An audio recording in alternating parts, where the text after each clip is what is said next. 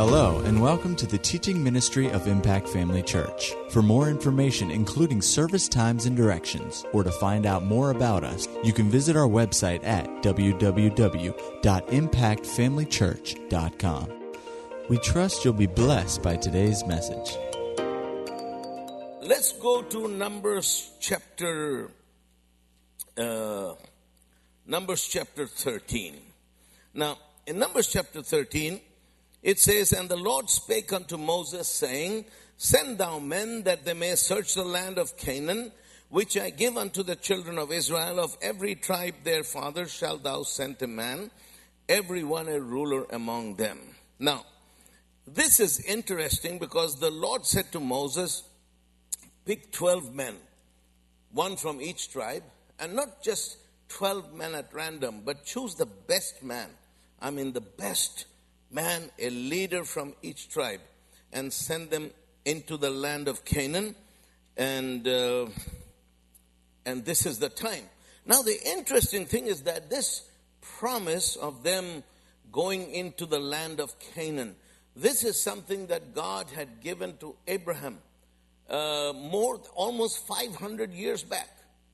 So this is not something that Moses came up with and say, "Oh, the Lord is telling us we should go into Canaan's land." But this is a promise that uh, God gave to Abraham, and Abraham passed it on to his son Isaac, and Isaac passed it on to Jacob, and then uh, Jacob passed it on to his son Joseph, and there had been 400 years in slavery in Egypt. So we can easily say 500, 600 years, I don't know, you know, but centuries. So and this was a promise that was deeply ingrained in the in the psyche, in the spirit and the psyche of every Israelite that we don't really belong here, wherever they were, but we belong to that land and God has promised us the land. So this is something that was deeply ingrained in there. And even now, when you look at Israel and all that, and this is the land God promised Abraham, you know, I mean, and that's like uh, 4,000 years later, they're still talking about it. So this was deeply ingrained.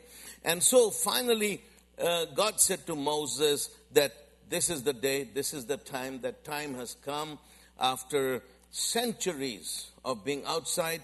Now you are going to go into the land, and this is what you'll do. You will choose one man for each from each tribe, the best man from each tribe, and tell them to spy out the land. And um, you know, and before you go in. So, and here we see from verse 4 onwards uh, and to verse uh, 16 are the names. I mean, the Bible actually tells us the names of these 12 men who went out. And so you can imagine how much was expected of these men because they were all like heroes, you know, they were the, the role models, one from each tribe, they were sent out. And, uh, and so they sent them out and then it says here, um, verse 25. Okay, let's jump over to verse 25. And they returned from searching of the land after 40 days. So they spent 40 days, which is uh, almost six weeks. They were in the land. I mean, they went and they patrolled the land. They studied everything. And this is what they said and says verse 26 and they went and came to moses and to aaron and to all the con- congregation of the children of israel. So it means that when they came back the eh, all the israelites were excited. They all gathered in one place because they were all fired up and excited to hear what this man had to say. And this is what they said from verse 27 and they told him and said we came unto the land whither thou sendeth us, and surely it floweth with milk and honey, and this is the fruit of it. They had actually brought back some bunches, big bunches of grapes, and, and so they began in a positive note, and they said, look, we saw the land, and it is exactly as the Lord told Abraham, it's flowing with milk and honey, and there's fruits there, and this is, it is true. So they came back, and they began with a good report, but then from there it begins to go downhill. Nevertheless, the people be strong that dwell in the land, and the cities are walled and very great. And moreover, we saw the children of Anak there. Now, the Anakims, as they were known, they were, the, they were known as giants. They were big in stature. You know, that's where the World Wrestling Federation recruited their wrestlers. They, those are the big guys, you know. He said, we saw the Anaks there, the Anakims, and the Amalekites dwell in the land of the south. Then they began to list all the people who lived there, you know, strong people, and the Hittites and the Jebusites, the Amorites, the Mennonites and the Parasites, you know, eh, and they dwell in the mountains, and the Canaanites dwell by the sea and by the coast of Jordan. So they gave a whole list of all these strong tribes that live in the land. And so, then, you see, they begin to say that, you know what, we believe what the Bible says and it is exactly as the Word of God, but you see, God has also given us eyes and God has given us brains and we are just, I'm not trying to be negative, I'm just trying to tell you what I saw and I'm using my God given intelligence and education to to appraise you of some facts that you should be aware of. I believe in faith like anybody else. I believe in the Bible, but here are the facts, and these are the cold, hard facts. So they began to, um, you know, talk like this. And Caleb, he, he, you know, he was one of the twelve. So what, what, look at his response. But Caleb stilled the people before Moses. He said, okay guys, we have heard enough. Just be quiet. Let us go up at once because we and possess it because we are well able to overcome it. So Caleb said, look, look, look, just stop, okay? Stop talking. Let's just go and do it because, because uh, we are able to overcome it. Why? Because God has said so. But the people that went up with them said, no, we are not able to go up against the people for they are stronger than we. Then they brought up an evil report of the land which they had searched, you know. So first they were saying the land surely flows with milk and honey, and now they're saying the land through which we have gone to search it is a land that eats up the inhabitants, and all the people we saw in it are men of great stature. And then again they repeated that about the giants. Then they said, and we felt like grasshoppers, you know. So, uh, and they thought we. How can you read their minds? But they said they thought we were grasshoppers in the sight. And then chapter fourteen, the next verse. And then the whole, all the congregation lifted up, lifted up their voice and they cried and the people wept that night. So, I mean, 12 men, through their bad report, they destroyed the faith of a whole nation. And so now everybody's crying and they're weeping. And the next thing, they turn on Moses and Aaron. And all the children murmured against Moses and against Aaron. And the whole congregation said unto them, Would God that we had died in the land of Egypt, or would God, I mean, they were slaves in Egypt. They'd forgotten how bad it was. They'd forgotten how bad it was. It, I remember I used to go to Eastern Europe before the fall of communism. And when I was in, com- you know, one thing about communism, under a proper communistic system, nobody owns anything. Even the apartment you live in is owned by the government. Everything is run down, bad. You're paid just enough to survive. Everything belongs to the government. Yet when the, when the Soviet Union became free and they failed, they, people fail, you know, when you change the system, there's some hardships. When there's hardship, people longing back to the good old days of communism. They had forgotten what it really was like. They say, we want the old system back. We don't like this. So, because we were poor, at least we were alive. Can you imagine? So, they all now wanted to go back to Egypt and all that. So, anyway, and then God gets really mad at them. You know, God, God gets mad at them, and then, um, then it says here, we can, you know, in Numbers chapter 14, and uh, we can read from verse 22. It says, because all these men which have seen my glory and my miracles, they saw, they've seen the glory and the miracles of God. He says, because all these men which have seen my glory and my miracles which I did in Egypt and in the wilderness and have tempted, tempted me now these ten times and have not listened to my voice, surely they shall not see the land which I swear unto their fathers, neither shall any of them that provoke me see it. So God said, God got mad. He said, You know, these people saw my glory, they saw my miracles, and still they're complaining.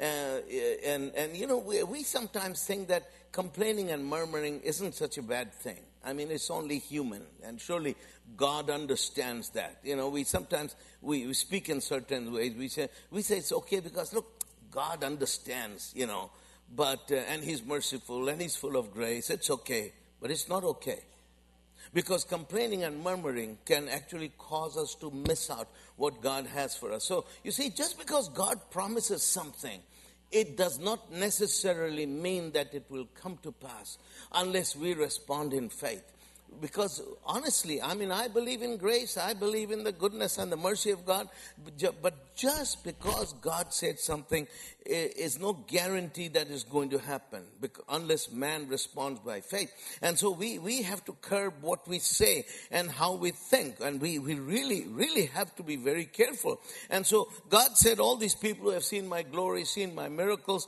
they're not going to see the land. I'm, I'm just fed up because they're complaining.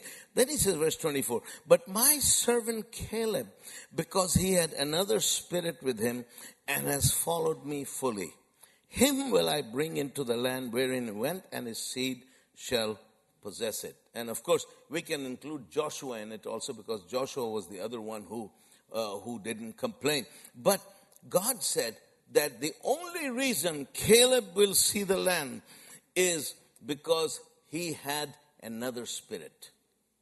He was different. That's why, beloved, we have to be different.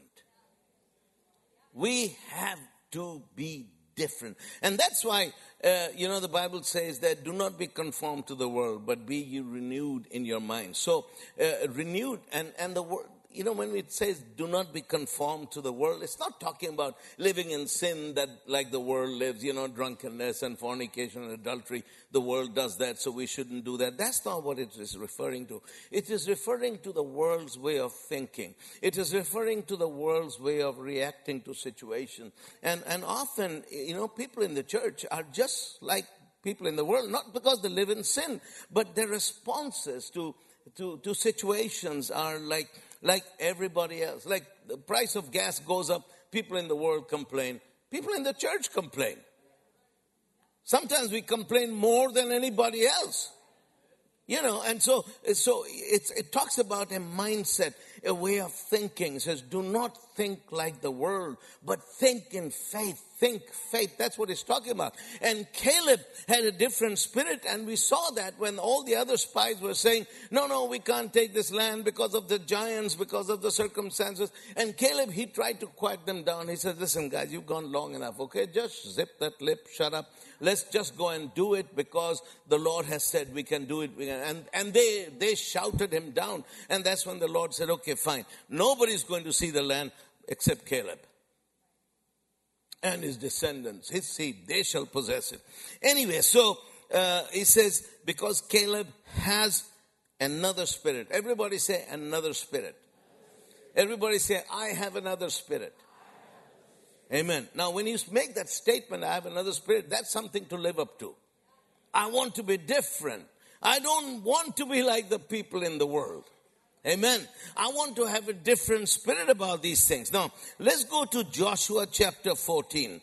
And I'm going to, Joshua chapter 14. Now, this is when they have entered into the promised land because they walked. You see, what happened was that after God said they're not going to see the land, uh, so what he did, he sent them into the wilderness to basically die. They wandered in the wilderness for 40 years. And the only reason they were there was not because God was trying to teach them something, but they were there because they were dying like flies one by one. They walked around the wilderness until the last person who had been there and complained had died. And only their children were left. The children who were born in the wilderness, who hadn't experienced that time of unbelief. So if you know what I mean, they all, it took them, four, it took 40 years for that generation to die off. That's what happened. Now, when they were in the wilderness, I mean, if you look at the astounding things that happened in the wilderness, firstly, They got manna from heaven. They had food to eat every day. God provided them with food. Their shoes and clothes did not wear out. They had the, a pillar of cloud by day, and they had a pillar of fire at night. Now, I heard reports, people say, oh, we had a pillar of fire outside the church and think it's revival. Children of Israel, it was not revival, they were dying off. Do you understand what I'm saying? You see, when there's a move of God, it's not what happens outside, but it's what happens inside. That's the important thing about a move of God. A move of God that is just outward things, but it, did, it does not change our heart or our mind. Really, you wonder, is it really worth having? Because it is the inside condition of man that determines his outside situation. So sometimes we want, you know, we, we, we want revival, we want a move of God, we want something to happen so everyone gets all excited. So we say we had a move of God. But God wants to say, what happened to you inside? See what I'm saying? Because these people had a pillar of fire every night for 40 years. They had a cloudy pillar every day for 40 years. They had manna from heaven every single day for 40 years.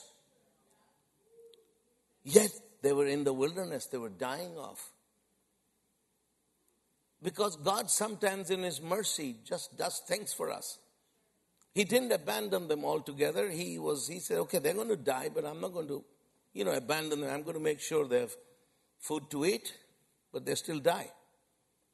So anyway, so now it took 40 years of them walking around in the wilderness, really going nowhere, dying.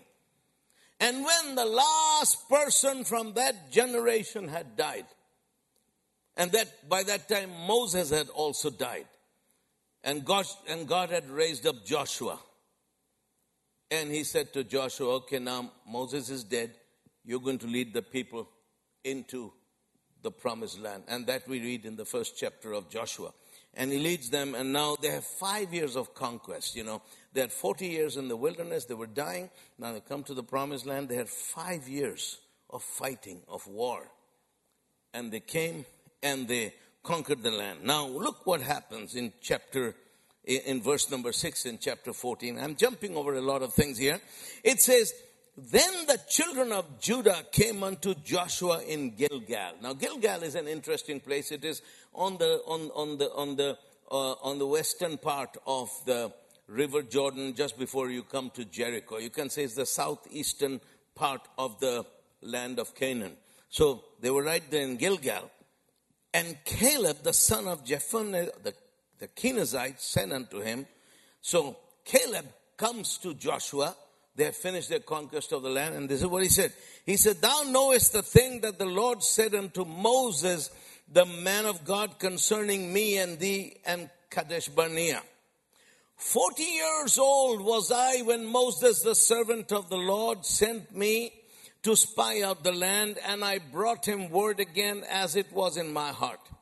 Nevertheless, my brethren that went up with me made the heart of the people melt, but I wholly followed the Lord my God. And Moses swore on that day, saying, Surely the land whereon thy feet have trodden shall be thy inheritance, and thy children's forever, because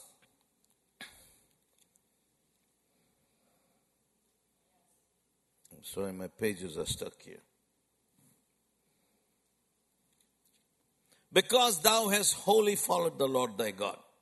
And now behold, the Lord has kept me alive, as he said, these forty and five years, ever since the Lord spoke his word unto Moses, while the children of Israel wandered in the wilderness, and now lo, I am this day foursquare and five years old. And yet I am as strong this day as I was in the day that Moses sent me, as my strength was though then, even so my strength is now for war, both to go out and to come in. Let's pause here. So, Caleb comes to Joshua. He said, Joshua, you remember that day when we were in Kadesh Barnea, and Kadesh Barnea was the place where the spies came back and gave the report. He says, You and I were there together. You remember that day? When we went, to, went out to spy out the land, and I came back and I gave my report. And he says, the, the brothers who were with us, I mean, they made the heart of the people to melt. But I wholly followed the Lord my God. Now, another interesting thought I want to interject here. Remember before that, when Moses was uh, acting as a magistrate, you know, judging disputes, and his father in law Jethro said to him, He says, No, Moses, you're wearing yourself out. Choose 70 men and who have wisdom and lay your hands on them and let them do this and the bible says that moses laid his hands on these 70 men and the spirit that was upon him came upon those 70 men and uh, you know and they did they helped Moses. And, and I often think, what happened to those 70 men? Why didn't any of them speak up when those spies gave the bad report? Surely they had the same anointing as Moses had. Well, it just proves one thing that just because a man is hearing from God today doesn't mean he is hearing from God tomorrow. You can't live on yesterday's thing. You know, you have to have a daily walk of faith every single day. There's no guarantee that, you know, someone laid hands on a person and boy, he got it and he'll carry it the rest of his life. It has to be maintained. Faith has to be maintained. The anointing of God, the calling, the gifting of God has to be maintained. And somewhere down the road, these guys had fumbled the ball, you know. So now what has happened? Now Caleb comes to Joshua, and this is what he says. This is my paraphrase. He says, You know, when we went Kadesh Barnea, and uh, and, and, and we came back and the, those who were with us, they gave a bad report and, and I gave a good report because I wholly followed the Lord my God. And Moses promised me, he says, Caleb, you and your children shall inherit the land. And he says, I was 40 years old at that time. And now 45 years have passed and now I am 85 years old.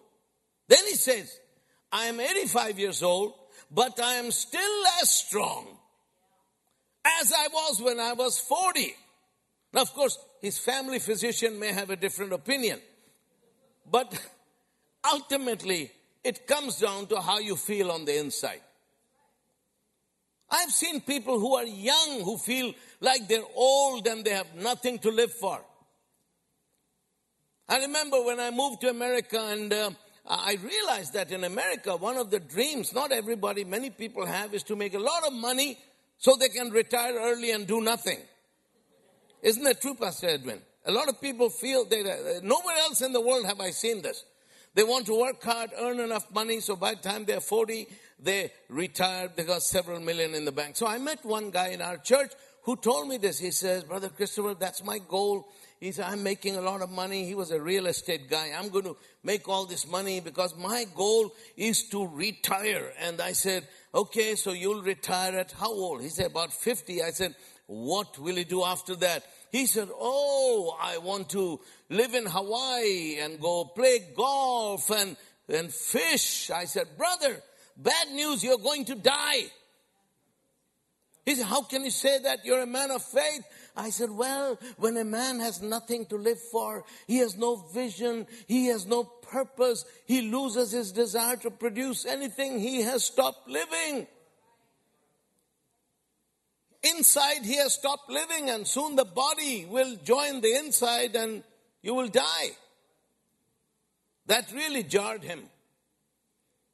And that man, unfortunately, he died before his time. Because that's exactly what he did. He retired and he fished until he died. He died too early. So, you know, but so you are really, you know, the Bible says, as a man thinketh in his heart, so is he. And that is how Caleb was. He says, look, I am 85 years old and I am as young now, as strong now as I was when I was 40. Then he says, and I'm ready to, ready for war. 85 years old and ready to rumble. He was looking for a fight to get into. So then he said to, then he said to Joshua, he says, Now therefore give me this mountain whereof the Lord spake in that day. For you heard in that day how the Anakims, these were the giants, you know, the World Wrestling Federation guys. You heard how they were there and that the cities were great and fenced. And if the Lord will be with me, then I shall be able to drive them out. Now, it's interesting because remember the, the, they were complaining about the giants. They said the Amalekites, the Hittites, and all these people were there. Then they began to talk about the giants and the walled cities. And that is why Caleb said, no, no, no, okay, no, no, that's enough. Let's just go and do it. You know why? Because when he was going through the land, God had spoken into his ear and said, Caleb, you see this walled city? You see the giants? You see this mountain? This is yours. So when they were complaining, he just stood there. But the moment they were talking about his mountains and they were talking about the giants he was going to conquer and the walled cities that would be his, that is when his blood began to boil. He said, uh uh you can talk about your inheritance. Don't touch mine. This is mine. And now he says, the Lord had spoken to me and, and, and, and, and I want that mountain. And so then Joshua blessed him and Caleb went out and in the twilight of his old age, he fought his final battle and he won his greatest victory. Hallelujah. He didn't know how to get up, how to give up.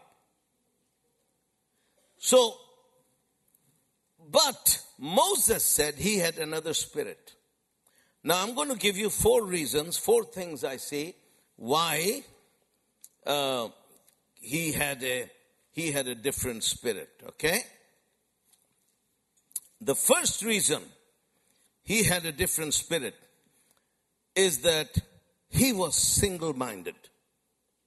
He was wholly, totally in his dedication. He followed the Lord wholly and he never forgot what the Lord had done. While the others had forgotten what the Lord had done, Caleb never forgot what the Lord had done. He saw how the Lord brought them out through out of Egypt through the Red Sea. He never forgot that. And that's why he said, you know what? We can do it. Let's just go and do it. He never, remember, when you go through difficult times, never forget what the Lord has done in your past. Amen. God didn't bring you and me so far just to drop us. You know, it doesn't say anywhere in the world that, in, in His Word, that God is going to bless you and do this. Then one day He'll change His mind and just drop you like a hot potato. He won't do that. Okay? That was the first reason He had a different spirit. The second thing was uh, why He had a different spirit he held on to the Word of God, which became his vision for 45 years. 40 years in the wilderness and five years of conquest. 45, can you imagine? Holding on to the Word of God, the promise of God. Sometimes things take time. Nobody knows why. It's not your fault. But never give up. It can be anything. But hold on to the Word of God. Because remember, the Word of God is always true. Why is it always true? Because it is the Word of God. And God cannot lie. If God has said something, and you see, we live within the bounds of time. And uh, the more difficult things are, the slower time seems to go. Sometimes time seems to go very fast. Other times it seems, you know, it's still 60 minutes and an hour, 24 hours in a day, but sometimes that time seems to go slower. At times it, it, it seems to go faster, but it is still the same. It just feels that way for us depending upon what you're going through. You know, when you go on vacation, it seems it's over like this. But when you go through difficulties, it seems like, my goodness, it's taking ages. Have you noticed that? When you sit and watch a movie, time goes so fast. When you take time in prayer, you think I prayed two hours, shikadabashanda. Look at it, watch, five minutes have gone. We're still the same. The clock ticks the same way. But remember that God is always true. Never let go of that fact that God is always true and God is always faithful to His word. Okay? Now, the other thing was that the word of God became his obsession, it became his vision. All he could think was that mountain. That's what he lived for. 45 years he suffered in the wilderness. All he could think was what the promise of God was over his life. It became his vision. The word must become your vision. It must become your obsession. The third reason why Caleb had a different spirit was he did not let the vision go. Although for 45 years he watched all his friends, all his relatives die around him in the wilderness. Can you imagine? He watched his friends and family die all around him for 45 years. 40 years. I mean, all his friends, his uh, kids he grew up with, who were, those, were, those who were his age, he just watched them die. He went to funerals every day. It was very dreary. Thousands of people, everybody he knew, until when he was old, there were just two of them left from his generation he and Joshua. Everybody else was kids but he didn't let go of the vision. Although he saw funerals every single day. The fourth reason is very important why he had a different spirit. He kept his heart pure from bitterness. Although he suffered for 45 years because of the sin and unbelief of other people. Can you imagine? 45 years this man suffered because of the sin and the unbelief of other people. Now, if I suffer because of my sin and unbelief, I can say, okay, you know what? I messed up and I'm suffering for it. Okay, you know, I'm sorry, it's terrible, it's painful, but I messed up. And so I'm going through a difficult time. But when you stand there and you say, you know, I did nothing wrong, I spoke faith. And in fact, Moses himself said, Joshua, you spoke faith, so you're going to see the land. Why do I have to walk for 45 years in this desert along with those who have sinned and suffer along with them? He suffered for 45 years because of the sin and the unbelief of other people, yet he kept his heart from bitterness. You don't see any bitterness in him. And that is somewhere, that is one thing where we really have to keep our hearts because in Proverbs 4, I believe it's verse 24, he says, Above all these things, preserve your heart because from it proceed the issues of life. Hallelujah. We have to guard our heart above all things. And often, you know, you know, i I realized this years ago that often we fail not because we sin, because we're very careful to not to sin. Most Christians are. And, and if we ever sin, we are very quick to repent and to make things right. And we, we are okay there. But where we fail is how we respond to the sins of others. And that's one area we never even think of. Maybe I should guard my reaction. And, and Caleb, there he was in the desert, suffering because for 45 years because of the sin and unbelief of other people. But he walked that same desert, um, desert as they did, suffering, but he never complained. Amen. And so he came, and then he won his final victory. Somebody said, He who laughs last laughs best. Hallelujah. Remember that. Remember that next time you wonder, why am I going through this? We live in a fallen world. We live in a fallen world and there's sin around us. And doesn't matter how much you preserve your heart, there's always things that happen and sometimes we get caught in it. But we don't always have the answers, but we know this that the Word of God is always true, that God is always faithful to His heart. And we don't always have to understand why I am going through this because other people did this. But one thing we can do we can keep our hearts pure and keep our hearts right and keep on trusting God and keep on keep our eyes focused on the word and not on the things that people are doing because that's what he did. He kept his uh, his eyes focused his heart focused on the word focused on the promise of god and and he went through it. Hallelujah. Amen. Amen. You see you, you know let, let me just say this. When this pandemic started and uh, i began to hear people saying oh this is the end of life as we know it. People are saying this is like everything is going to collapse, the economy is going to collapse, everything. Listen, 20 years ago at 9 11, we saw the same thing. People were prophesying. No, you youngsters weren't, probably weren't even born then, or you were babies. But I'm, I was old enough to experience that. Christian TV, people are talking about this is the end of the world. This is the when those computers you know, the, the dates change, the computers online, the banking system will collapse, everything. People were buying up generators, guns and ammo. They were buying those, what do you call those, MREs, you know, those military food. You know what MRE stands for? Meals rejected by Ethiopians.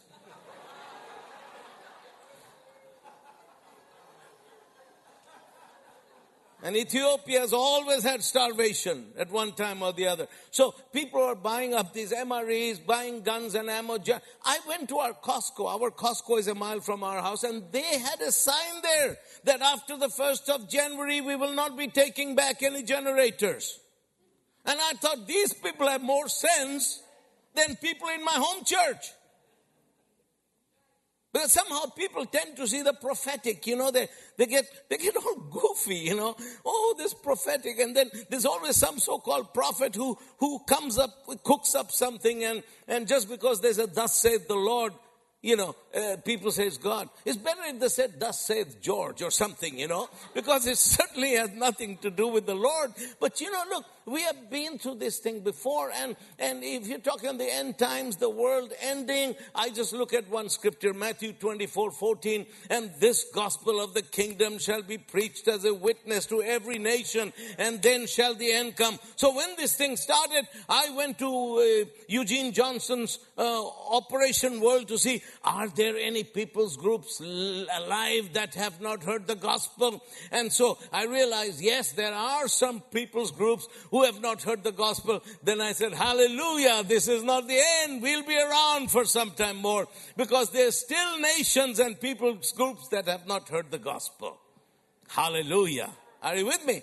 So, you know, so when we face this crisis situation, especially something that we are not prepared for hits us and there's no end in sight. You know, there's no, you don't know when it'll end. We can do one of three things.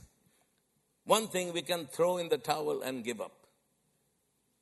Just throw in the towel. Give up. Right? That's one thing. Second thing, we can exist with some semblance of hope. It is hopeless, but we can always hope. Right? The third thing we can do, live in faith. Hold on to His word. Hold on to His promise and speak out your faith. Glory to God. Give glory to God. Amen. And know that you are destined to win because Jesus is at the right hand of the Father and He is interceding for you and me. And this morning I was reading Hebrews chapter 7 verse 25. It says, He is able to save to the uttermost those that come to God through him because he ever liveth to make intercession for them.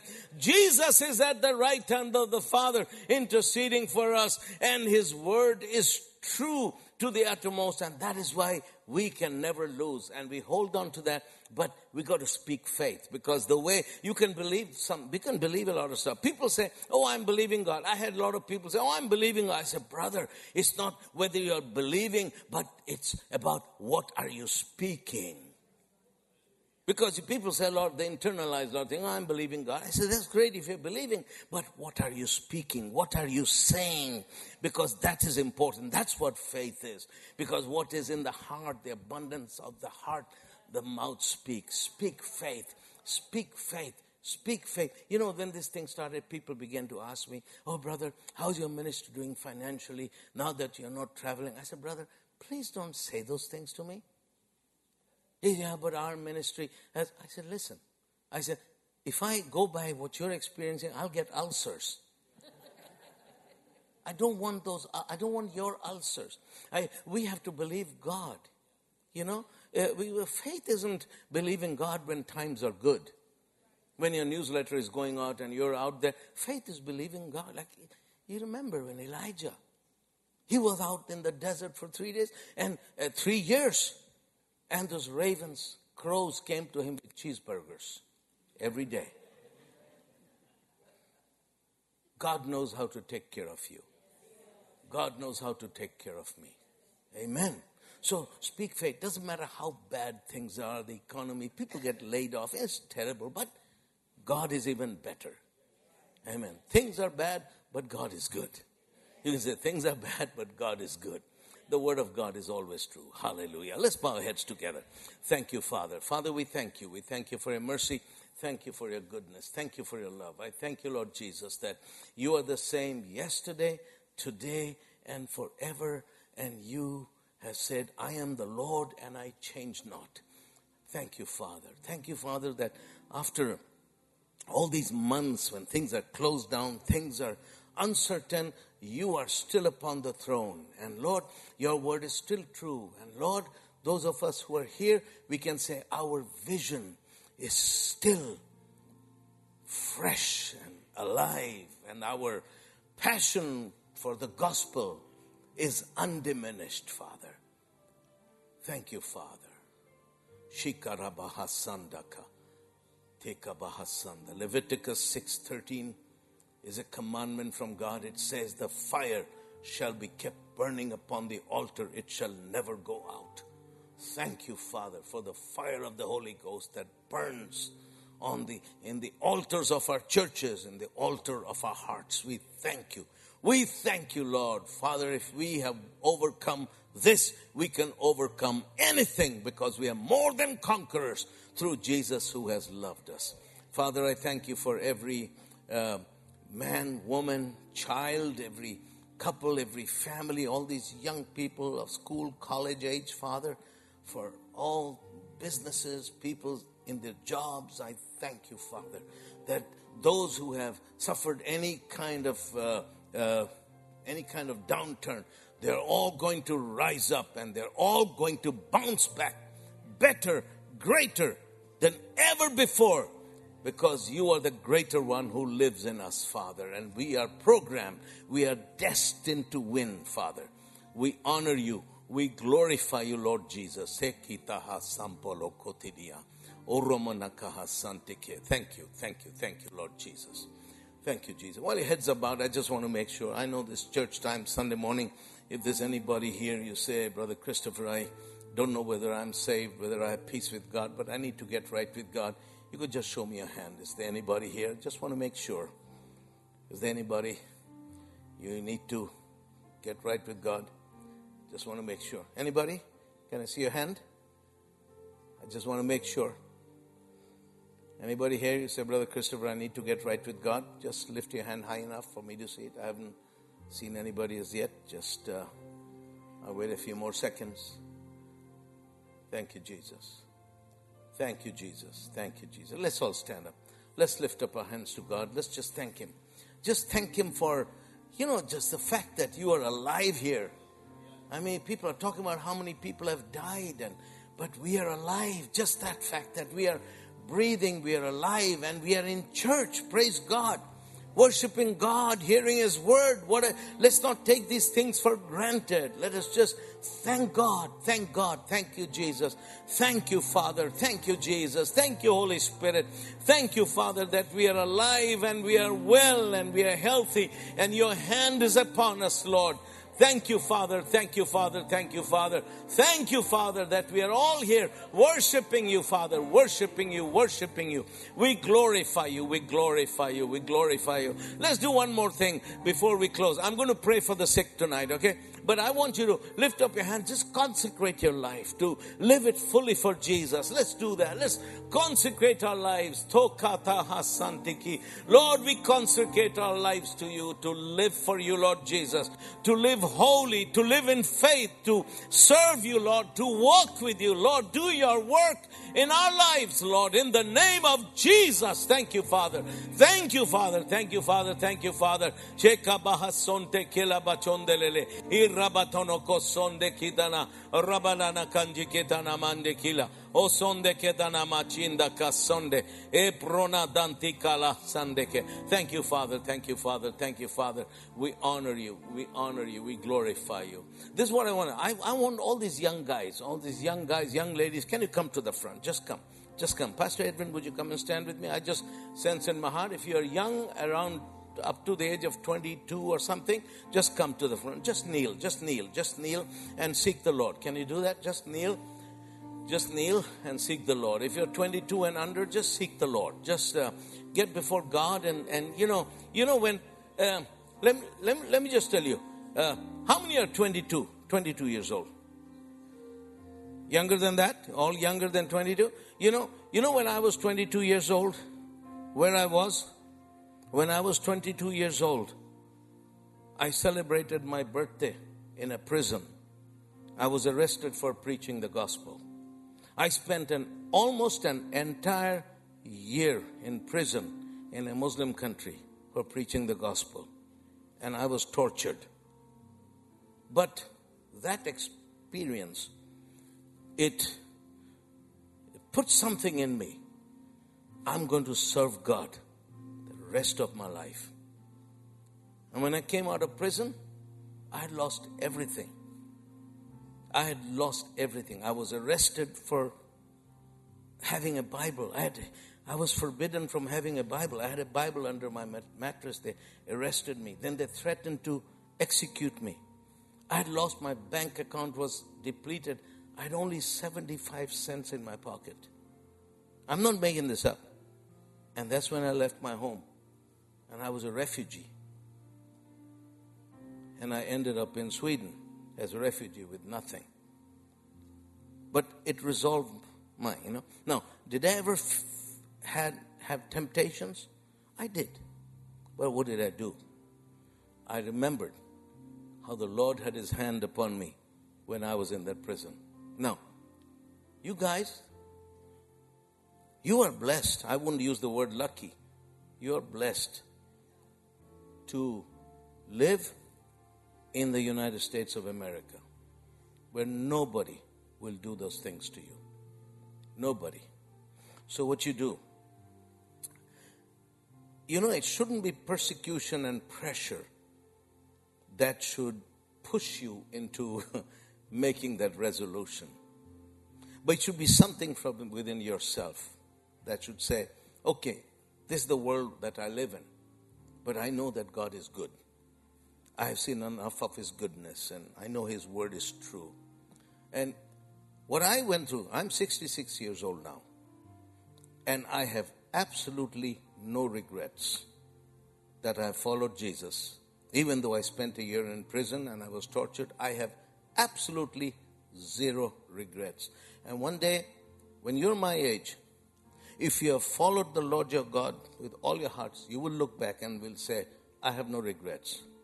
But if you lose your way along the time, along the way, and you decide to become worldly, when you're my age, you will have a lot of regrets.